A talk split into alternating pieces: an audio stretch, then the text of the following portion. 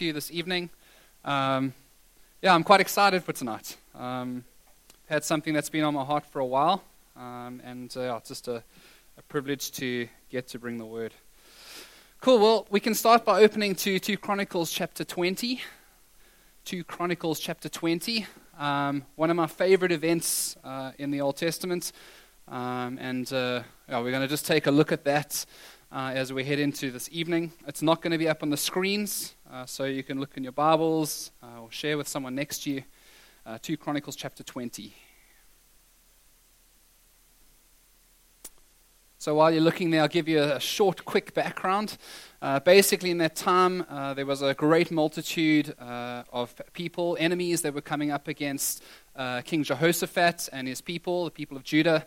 Um, and it was so dire, there were so many people that were coming against him and the nation that they were helpless. Uh, they didn't know which way to turn. Or actually, Jehoshaphat did know which way to turn. He turned to God and he called the entire nation uh, of Judah together. And uh, I love what it says in verse 13. It says, All Judah stood before the Lord with their little ones, their wives, and their children which means there were infants there, there were children there, there were wives and husbands there. The entire nation of Judah gathered together. That's how dire the situation was. They were like, there is no other way other than God that we are going to get out of this one alive. Um, so we're going to read from verse 5, and this is basically the prayer that Jehoshaphat made in front of the entire uh, nation uh, to God. And this is going to frame uh, where we're going to head from here. This is what it says. And Jehoshaphat stood in the assembly of Judah and Jerusalem in the house of the Lord before the new court and said, O Lord, God of our fathers, are you not God in heaven? You rule over the kingdoms of the nations. In your hand are power and might, so that none is able to withstand you. Do you not, O God, drive out the inhabitants of this land before your people Israel, and give it forever to the descendants of Abraham your friend? And they have lived in it and have built for you in it a sanctuary for your name, saying, If disaster comes upon us, the sword, judgment, or pestilence, or famine, we will stand before this house and before you, for your name is in this house, and cry out to you in our affliction, and you will hear and save. And now behold, the men of Ammon and Moab and Mount Seir, uh, whom you would not let Israel invade when they came from the land of Egypt, and whom they avoided and did not destroy, behold, they reward us. I love that it says reward us. They reward us by coming to drive us out of your possession, which you have given us to inherit. O our God, will you not execute judgment on them? For we are powerless against this great horde that is coming against us. We do not know what to do, but our eyes are on you. And so tonight we're going to be speaking a little bit about expectancy. Um, in this situation, there was an entire nation of Israel that was coming together in complete expectancy because they realized, hey, there's no other way that I'm going to get out of this situation other than focusing on God. And so they came to God in complete expectancy, going, God, you are the one that I need to uh, focus on and trust in uh, in order to get out of this. And so while they were there, you would think, okay, the, the word of the Lord is going to come on Jehoshaphat because he's the king. That wasn't the case. Um, in verse 14, that says, The Spirit of the Lord came upon Jahaziel, the son of Zechariah and the son of a couple more people. And he said, Listen, all Judah and inhabitants of Jerusalem and King Jehoshaphat. Thus says the Lord to you Do not be afraid and do not be dismayed at the great horde, for the battle is not yours but God's. And this is, this is where it gets really interesting. Tomorrow go down against them. Behold, they will come up by the ascent of Ziz. You will find them at the end of the valley, east of the wilderness of Jeruel. You will not need to fight in this battle. Stand firm Hold your position and see the salvation of the Lord on your behalf, O Judah and Jerusalem. You will not need to fight this battle. What basically happens is they do exactly what is said of them, because that's what you do when God tells you something. And they went out in the morning early, and you know what they did? They went out and they worshipped. They went out and they sang praises to God. And while they were doing that, the Bible says later on in that that God set up an ambush against them. Not the people of Judah, but God set up a like supernatural ambush that came and wiped out the entire army. They did not have to do anything, just as he had said. And so it's just so exciting to know that even in those dire times, like it was in, um, in that time with Jehoshaphat, uh, when they had expectancy in God, uh, they were able to see uh, a solution in that. Um, we had a, a winter retreat Uh, how many of you guys were there? A couple of you? Yeah, yeah. Good to see you guys in church this evening. Uh, but this winter retreat was something really special for me because this is where um, this expectancy thing uh, came to like, like I've always known that we need to be expectant, but it came to like huge realization in my mind. And basically, what happened was uh, before camp was started, God was starting to stir my heart about this camp, and God was starting to uh, get me excited about this, and God was starting to say that I'm going to do something in the lives of these young guys that are coming along to this camp. And then the week before, in fact, not just the week before, two days before, uh, we had this amazing worship team, and we had spent time practicing uh, a couple of weeks before. Um, and basically, a couple of the guys had to pull out to the place where there were just three of us left. And I was like, you know what? God has a plan. God has a purpose. We're, we're going for this. I really believe that God has something planned. Then our caterer uh, decided, well, he didn't decide. He unfortunately had a work thing and uh, could only come in on the last day, which you kind of just go, oh, it was great that you made the, the plan, but uh, we'll make a plan. And then the whole idea with it is we want different people to come in to help so that we don't have to do all those things. Anyway, uh, Kerry had to get stuck into the kitchen. I know Nateska helped her there like a champion. Um, but uh, all these things were starting to come up, and uh, by all means, that should make you go like, oh, this is going to be horrible, it's going to be a failure. But you know what? It wasn't. It was the most incredible time. In fact, there's a scripture that we'll speak about later uh, that says God is able to do immeasurably more than we could hope or imagine. And uh, God blew my mind uh, on this camp. I was, I was expecting great things, and God just did, exceeded that. We saw some of our young guys prophesying, prophesying to other young guys. We saw guys who came on camp that didn't know Jesus decide that they want to live their life for Him. We saw guys uh, come on camp who were going through really hard times, and uh, God just like sowed abundant encouragement into their life. And we even saw guys um, who were doubting if God existed. We saw them in, dynamically encounter God in that camp. And so it's, it's just from then, there's this thing of expectancy just came on and on and on, and I was thinking about it more and more. And as I was speaking to my youth team and to my worship team, um, I was just like, guys, we need to be expectant. We need to expect that God is going to do something great here. And that means that we're going to have to pray, we're going to have to trust Him, we have to understand uh, what it's all about. And so you saw earlier that Micah 7, verse 7 verse, um, it sort of frames uh, expectancy. And this is what it says I will look to the Lord, I will wait for the God of my salvation. My God will hear me. I will look to the Lord. I will wait for the God of my salvation. My God will hear me. Cool. Let's pray to, to start this off. God, we, uh, we're excited because we know that you uh, do have a plan and a purpose for our lives. Uh, Lord, we can step out confidently uh, because we know who you are. And uh, Lord, as we just dig into this this evening, we want to pray that you would speak to us. Lord, that this wouldn't be something that we just get encouraged on Sunday and do nothing on Monday, but Lord, we would step out in faith um, in expectancy that you are going to change our worlds for you. Yeah, we trust you for this. Amen. So, the first point this evening is expectancy starts with knowing God. We cannot be expectant if we don't know who God is. Okay, this isn't knowing about God, like, yeah, I know there's a God out there. This is personally knowing God, growing in our relationship with Him. We cannot um, have expectancy if we don't know who He is. So, first thing is growing in relationship is intentional. Growing in relationship is intentional. We will never grow in our relationship with God if we don't intentionally pursue Him. And uh, one of the things that have really been standing out to me lately as well is this thing of be still. Be still and know that I am God, is what Psalm 46, verse 10 says. Be still and know that I am God. And we're in this generation where um, I don't know if we know how to be still anymore.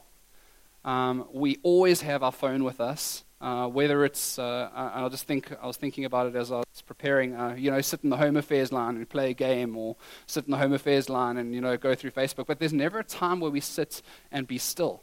We, we always are doing something. We fill our lives, Matt spoke about it uh, the other day, we fill our lives with as much stuff and we say, yeah, we're busy, which means we're doing great. When that's so not the case, if God is saying that we need to be still to know that He is God, we're actually missing the point and missing the mark on this one. And uh, the truth is, if we want to be um, expectant uh, in our lives, we actually need to intentionally be seeking God in this thing. Um, and so we need to be still. We need to find those moments where we can switch off our devices. In fact, put them in the other room. Where we can retreat from TV, retreat from those things that distract us, where we can find time, put time aside. If you say to me that you're way too busy to spend time with God, you're actually too busy. And you've chosen to put those things in your life. You can choose to take some of those things out of your life so that you can be still and know that He is God. And it's so important. And I think it's something that we lack a lot um, in our current generation and culture. And then uh, also in uh, growing in our relationship uh, and being intentional, I really love the way that the Amplified uh, Bible put this. Uh, Luke 11, it's one you know, but this is what it says And keep on asking, and it will be given to you. Seek and keep on seeking, and you will find.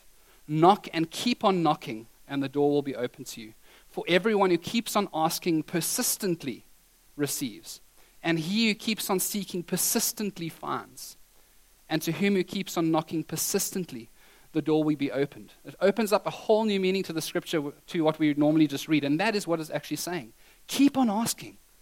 Let your life be an attitude of asking, and then you will receive. Let your life be an attitude of seeking, and you will find. And let your life be an attitude of knocking, and the door will be open to you. It's a continual thing, it's a thing that needs to happen day in, day out. It's not a set time in the morning or in the evening whenever you spend your time with God, but it's, it happens throughout the day. I say to our youth guys sometimes, um, you know, what about those, those gaps between periods at school? Why don't we take time there? What about lunch break at work? Let's take time there and seek God and grow our relationship with Him intentionally. Secondly, knowing God brings confidence. Knowing God brings confidence. Firstly, we can have confidence in God's great love for us. God is the perfect Father, the perfect Father. And I know that in our world we, we have a lot of fathers who don't show us the image and the picture of what a perfect Father is. But when we look at God, we see what the perfect Father is. And Matthew 7 uh, is also the passage that speaks about ask, seek, and knock. But then it goes on to say, uh, or which one of you, if your son asks for bread, will give him a stone?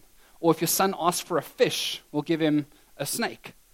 Yeah, any one of you do that? You can say yes. Um, we can. We can. it might be a practical joke. I don't know. Um, but how many of us would do that? I, I, I've got a son now. Yeah. Um, I wouldn't dare do that. Like there would be nothing in my mind. And so it goes on to say, if you then who are evil know how to give good gifts to your kids, imagine how much the perfect Father will give good gifts to those who love him if us who we have sin in our lives, imagine the one who is perfect, the one who has no sin. Imagine the gifts that he will give when we ask continually, seek continually, knock continually. We get confidence in God's love when we understand what that is. Romans 8, and uh, I love I love the scripture. It speaks about us having being adopt, adopted as sons into his kingdom. Adopted. We've been taken in. Like we were lost, and we were taken in. That's, so we're speaking about the breath of life thing earlier. Hey, how cool is that? A hundred babies that otherwise would be destined to nothing were taken in. Homes were found for them. They had new fathers. And our Father took us in when we were sinners and is so worthy of our praise. Secondly, we have confidence in God's provision. Um, there's just there's just so such abundance of scripture on on like how we can have confidence in God. And so this thing of God's provision is the fact um, that God will provide for our needs, not our wants, our needs. And so this passage specifically um, is one that we know very well.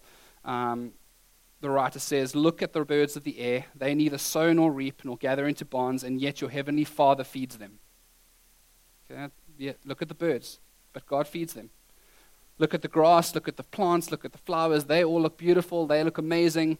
Um, and even Solomon, and it's quite interesting that Solomon, because Solomon was like the richest man, he was also the wisest man, and yet he can't clothe himself uh, with as much splendor as those things.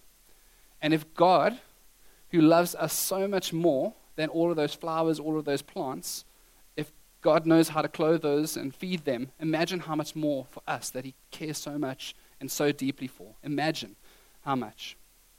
And then it goes on at the end to say, Seek first God's kingdom and his righteousness, and your needs will be met. Seek first God's kingdom and his righteousness, and everything will be added to you. All these things that you need will be added to you. We can be confident in God's provision. We can also be confident in the unfailing nature of God, the fact that God's promises are always true. 2 Corinthians 1, verse 20, that's where we get it from. You know, the, the thing that we say that all of the promises are yes and amen comes from there. It says, For the promises of God find their yes in Him. That is why it is uh, through Him that we utter our amen to God for His glory. So, what that means is when we know something about God, when we're positive and strong and um, without a doubt about something that God says, so if He promises it or if He said that to us, we can go, It is so. Amen. That is it. We can, we can be confident in it. And so our confidence grows and we get to know God better through that. Thirdly, uh, we need to understand if we want to know God that God is all about His glory. And I think this is a very, very, very important point because it frames everything that we, that we do as believers. God is about His glory. He's not about our glory. He's not about us getting fame. He's not about us getting money. He's not about that. God's about His glory. And if He does things, He wants to get the glory from it. And uh, there's no better scripture, I think, in, in the Bible than Isaiah 48 to frame that. And says, For my name's sake I defer my anger. For the sake of my praise I restrain it for you, that I may not cut you off. Behold, I have refined you, but not as silver. I have tried you in the furnace of affliction. For my own sake, for my own sake I do it. For you should for how should my name be profaned? My glory I will not give to another. God is all about his glory. And we need to, we need to, we need to frame that in our minds when we start thinking about this thing of expectancy. And then Ephesians 3, which is the, the passage that I spoke to you about earlier, says uh, God is able to do immeasurably more than we could hope or imagine. Immeasurably more. Immeasurably. Like, that's lots more. God is able to do that much more than we could hope or imagine. But you know what the very next verse says? For His glory. He's able to do immeasurably more for His glory. And that's so important. God can do crazy works in our lives. God can do crazy works on camps. God can do crazy works for Judah, for Israel. But it's for His glory. And we mustn't forget that. So, next uh, main point is knowing that God must result in action. So, if we really do know um, God, if we know that it's all about His glory, if we know that we can have confidence in Him because of all those things, uh, something has to happen. Something has to come out. We cannot just carry on living like that. Something has to uh, take place. And so uh, I was thinking about a couple of uh, instances in the, in the Bible. Uh, this one just happens to be the opposite um, of, uh, of action taking place from, from knowing God. Um, so remember the disciples were out on the boat um, and got a little bit stormy. Uh, and they were like, Jesus, wake up! I can't do it. Get up, man! And they were really freaked out. And, and Jesus, I mean, you got to understand, he was sleeping. So he was probably like, Yo, guys, what's going on? and uh, he saw that they were freaking out. Uh, he stood up, basically tuned them a bit, and said, Hey, you have little faith. Um, and then calmed the storm. Basically went, Shh, be still. And the storm just went, hmm. Everything went calm. I mean, they had reason to be scared. But just before this, and this is the incredible thing, just before this, Jesus went to Peter's uh, house and he healed uh, his mom, who had been sick. Uh, he was casting out demons. Uh, and the Bible says that all the people who were brought to him were healed in that instance. All the people who were brought to him were healed. So the disciples saw a demonstration of his power just before they went out on the water. And then they went out and uh, had a, a freak out fest. And. Um, you know, Jesus still calmed the storm and said, You have little faith, but I'll, I'll still be there for you. And I think um, Ellie said it just now like, God will pull us out in those times, and God cares for us in those times. Then, uh, stepping a bit uh, in the other direction, Peter walking on water. Um, if you remember, uh, they were just doing ministry, and then Jesus went up the hill uh, to go spend some time praying and sent the disciples on. Uh, they got in the boat and they went out uh, into the water. And uh, I don't know what they were thinking in that moment. Like, well, how is Jesus going to get to the other side? Is he like saying he's done with us and, you know, you go? Like, I, I, would love to know what the disciples were thinking. Like, why is Jesus staying here and we're going away? Um, anyway, so Jesus, once Jesus had finished praying, they were already quite a distance away. and, uh, and then he, he decides, well, I'm going to go to them. And in the way only Jesus could do, he decides he's going to walk on the water uh, to them. As he's walking towards them, they look out and they see this figure on the, on the, on the water. And once again, they freak out. They go, It's a ghost! Oh my goodness, guys, we need to like bail ship here. Um, and obviously, it wasn't a ghost. And um, Jesus said, It is I. Uh, don't be afraid.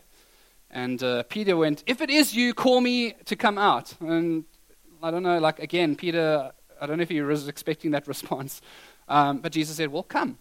And so Peter was like, okay, cool, I'll jump out the water. I will jump out the boat into the water. Took a step, took a step, and then we realized, oh, hold on. No, I'm walking in water here, and then started sinking. And the Bible uses the word immediately, and I love it. Jesus immediately grabbed his hand. Jesus immediately pulled him up out of the water. Immediately. But there was an expectancy in Peter. Peter knew that it was Jesus, and suddenly he, he had this burst of faith and stepped out in the water. And uh, I think that's an important point in this thing is sometimes expectancy, uh, we might think that if we're really like expectant that uh, we won't be scared. But it's actually the opposite. When we step out in faith uh, for God, sometimes, sometimes we do get scared. Often it is scary. Um, if you remember Joshua, Joshua was the one who was going to go inherit the, the promised land. And uh, that was no, um, that was no easy task. It wasn't like promised land. Uh, it speaks about milk and honey. It wasn't like there were like, like fields that they could frolic in and they, you know, go around and there was nice streams of milk and honey and they would all live happily ever after. No, they actually had to go in and conquer uh, the people who were living there. And uh, like, in my mind, I'm going, that is, that is hard. That is difficult. That is scary. Um, and multiple times in Joshua, 1 verse 9 is one of them, God says, Be strong and courageous. Be strong and courageous. Do you think Joshua was scared? Yeah, I think so. I really think so. But he knew who God was. Like we've mentioned, he knew who God was. And he was like, okay, I can step out because I know who God is. And uh, just a fantastic story of where expectancy just burst forth. Um, is the story of the upper room. And it's very interesting because when Jesus left in Acts 1, verse 8, uh, he said to them, they will, they will, come to you, a counselor, the Holy Spirit, basically. Um, go and pray and wait for, for him to come. Uh, and so they go up uh, to the upper room and they spend time praying. 44 days before this, they were sitting at um, the Last Supper, and uh, you think oh, it's going to be great. And the argument that breaks out is who's going to be the greatest? Who's going to be the greatest in the kingdom? So they're arguing amongst themselves, and I'm guessing someone's going, Well, I did this, and I did that. Well, you did this, you know, like, and then blaming them for something. Who's, who's going to be the greatest? And you know what Jesus says? Jesus says the greatest will be the one who serves. The greatest will be the one who serves. And this was just 44 days before that the disciples were bickering amongst each other like this. 44 days later, the disciples are in the upper room and they're praying together in one accord the Bible says they were unified as they prayed. And you know what's something fantastic about this? And uh, I've, I've known this, but it hasn't like dawned on me as much as uh, in my time prepping. It was 10 days, 10 days between when, Jesus, when they went up for the first time and the day of Pentecost. 10 days, which means they were up there every day for 10 days praying, seeking after God. I, I don't know if I have the spiritual stamina for 10 days. But you know what? When we enter into that place of expectancy, when we go, God has got something here. When you realize who He is and you go and He speaks to you and He says, Go wait for 10 days because something amazing is going to happen. You go and do it. And God, when He says it, what do we know? We can have confidence that it's going to happen. And so 10 days they went up there. This just reminds me of uh, going to chiropractor or a physio. Um, uh, I hope I'm not the only one, but uh, whenever I go, they go, "You've got really bad posture. You need to do exercises, and you need to, um, you know, stand up straight. Uh, you know, don't hunch. And when you work at your desk, don't sit like this, and all that sort of stuff, or, or lean back." Uh, the chiropractor and the physio always they speak to you about um, your posture. Uh, I hope I'm not the only one. Anyone else? okay. But um, there's this thing called posture of the heart. And it's the way that we approach God. And in this moment with the disciples, the posture of their heart was going, I'm all in. Before they were going, oh, who's the greatest? I'm going to be the greatest. You're going to be the greatest. You know, they were trying to reason who was going to be. And now they were all in together, unified.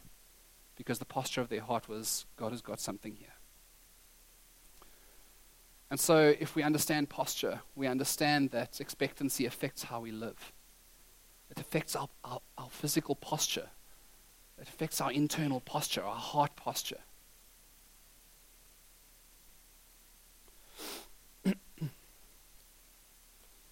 so, expectancy affects our attitudes towards how we live. And um, I'm just going to run through a couple things quick and uh, just some thoughts that I had um, when, when uh, preparing. And um, when we really live in expectancy, when we know who God is, and when that starts inter- uh, or changing our lives, when we start, our life starts intersecting with God, it affects the way that we live. And what that means is sometimes when we wake up in the morning, we wake up uh, grumpy. Uh, again, I hope I'm not the only one. Um, and uh, or maybe we have a bad day. Um, and uh, that, sort of frames how our day is going to be. And we go into the day going, well, I just have to get through this day so tomorrow can be a better day. But when we live our lives in expectancy and our life starts changing, uh, we live the day realizing that God has a plan and a purpose for this day. And God can do something in this day. And God can maybe change people's hearts in this day. And God can maybe challenge people in this day.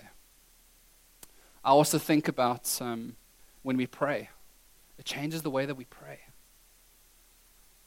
We don't just pray and go, well, hopefully God will do it, but we pray with expectation, knowing that if this is going to bring glory to God, hey, let's pray hard into this. And I uh, remember the, the one word, I think it's from Esther, that's it's perhaps. Perhaps. Perhaps God's going to heal this person. Perhaps God's going to do a work in this person's life. Just perhaps. And perhaps God is going to get fantastic glory from this. And perhaps we'll be able to see that now in this day. Perhaps. So I'm going to pray. You know what? If we don't pray, we're probably not going to see the healing in people's lives. If we don't pray, we're not, probably not going to see the answers come. But if we do pray, perhaps, perhaps it will happen. What about the way we worship? Uh, Matt spoke about this the other day as well. And um, when we come to Sunday and we come to church, do, what, what attitude do we come here with? If we have lives of expectancy, we come here going, hey, God wants to work in my life today.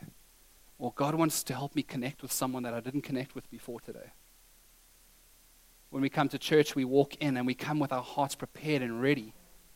We don't come in going, oh, oh I need to sit down. This is about to start. Um, sorry for anyone who was late this evening, you know, but we, we come and we and we ready, and our hearts were are in the place where we realize that God God can do a work in my life, and He's preparing me for what is going to come in this week. And so we come and we worship. We don't go, um, oh yeah, now that's my favorite song, or how do you say it? That's my jam, uh, and that's when you worship. Um, you don't go, um, oh, that beats sick, that now I worship. Um, we go, actually, all of worship is for God. And this coming in here is a continuation of my week worship. And I come in here and it's awesome because I get to worship with my friends. It's awesome because I get to worship with music that guys have spent time practicing.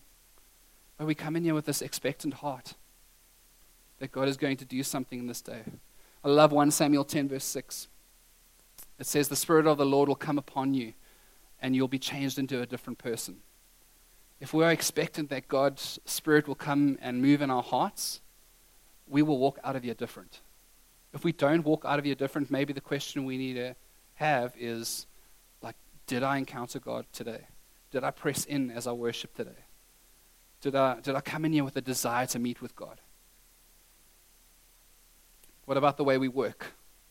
And uh, I touched on it a little bit, but as we go to our workplaces, do we go there going, oh, I just need to get through this day, or I just need to get through this month so I can get the salary so I can support my family? Or do we go like, God can do something here? That person who tells us every week about going out and getting drunk, God can change that person. God can heal their heart.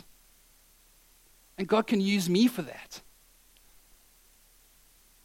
How fantastic would that be? How, what about my whole office? My whole office, to me, my boss. My boss could change. Like, that's possible with expectancy. That's possible when we realize who God is and that God's all about His glory. Imagine the glory He gets when your whole office turns to Him. It, it allows you to wake up in the morning going, There's a purpose to today. What about the way we serve?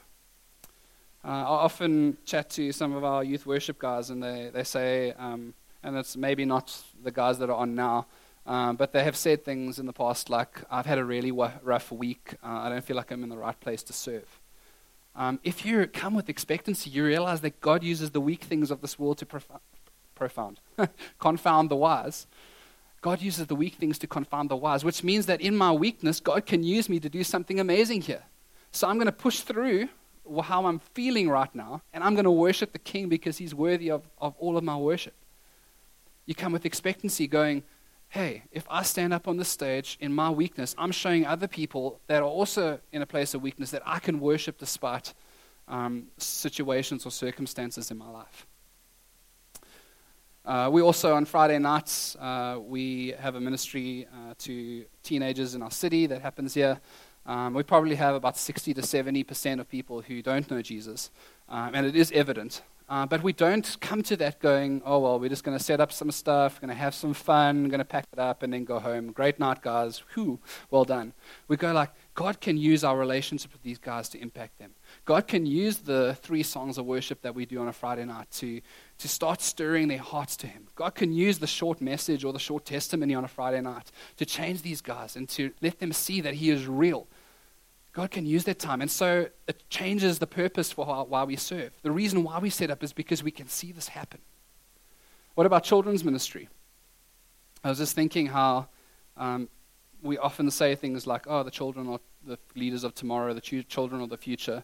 Uh, one of the studies that have been done um, is that um, children is the age, um, or the most likely age for, for people to get saved.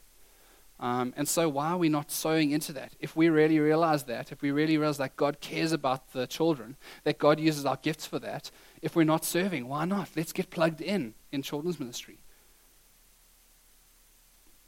And we also realize that if we're not serving, we're missing out on the fantastic opportunities that God has to use us in the day. What about the way we evangelize?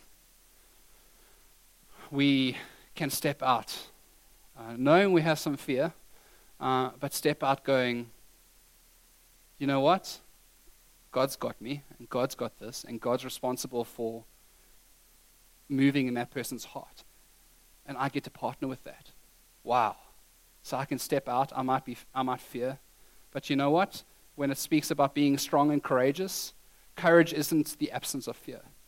Courage is realizing that fear is there and stepping out still. And we can be courageous because God has got it actually. It's not us, it's all God. And so it changes the way we do it. We can step up boldly and go, okay, Lord, I'm going to do it. And then you say what you need to say, and then the conversation starts. And then from there, it's easy. I often say to myself, what's the worst that could happen? They shun me and then walk away. Like, that's actually not that bad. What's the worst that could happen? But the truth is, when we understand that God is all about His glory, when we understand that God doesn't want anyone to perish, it changes the way that we do that and we step out in faith. And uh, lastly, it uh, changes the way we engage with Scripture. When we read the Bible, suddenly it becomes alive. It becomes alive. We realize that, hey, this event in the Old Testament, hey, that can be meaningful to me today.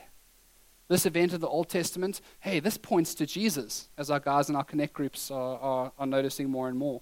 Uh, we're running through a thing that just shows how every part of the Bible points towards Jesus. But hey, my time with God, this is actually important because God wants to speak to me through this. God wants to use this specific scripture today.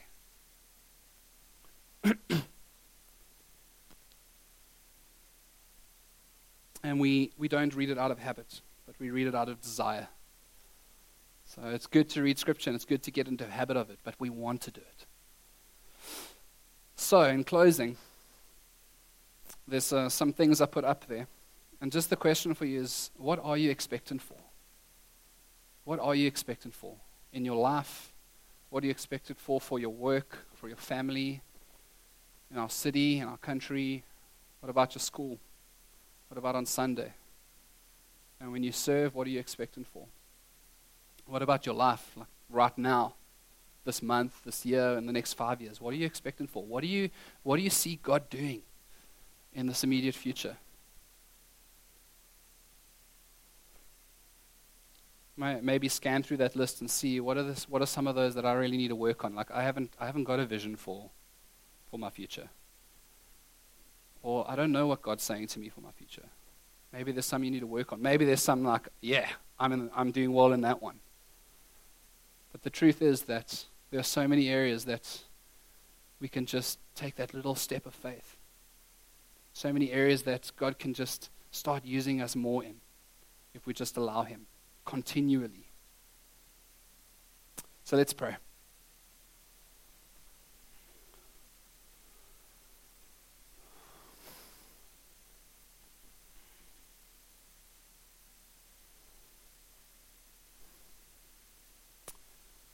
God, we really do desire to know you more.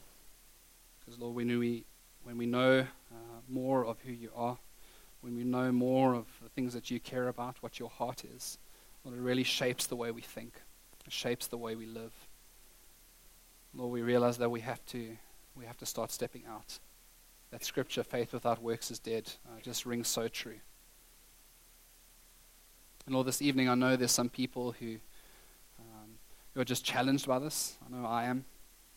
To live a life of expectancy, to live a life knowing that when we see you and when we know what your will is for our lives, something has to happen. And we have to step out in faith at some stage. Sometimes we have to step out on that water in expectancy. Sometimes we have to wait for your spirit to come in expectancy and speak to us. But Lord, our hearts are our hearts are in the place where we just desire to, to do your will in our lives. And so, God, we pray that you would continue to reveal yourself to us, continue to stir in our hearts every day.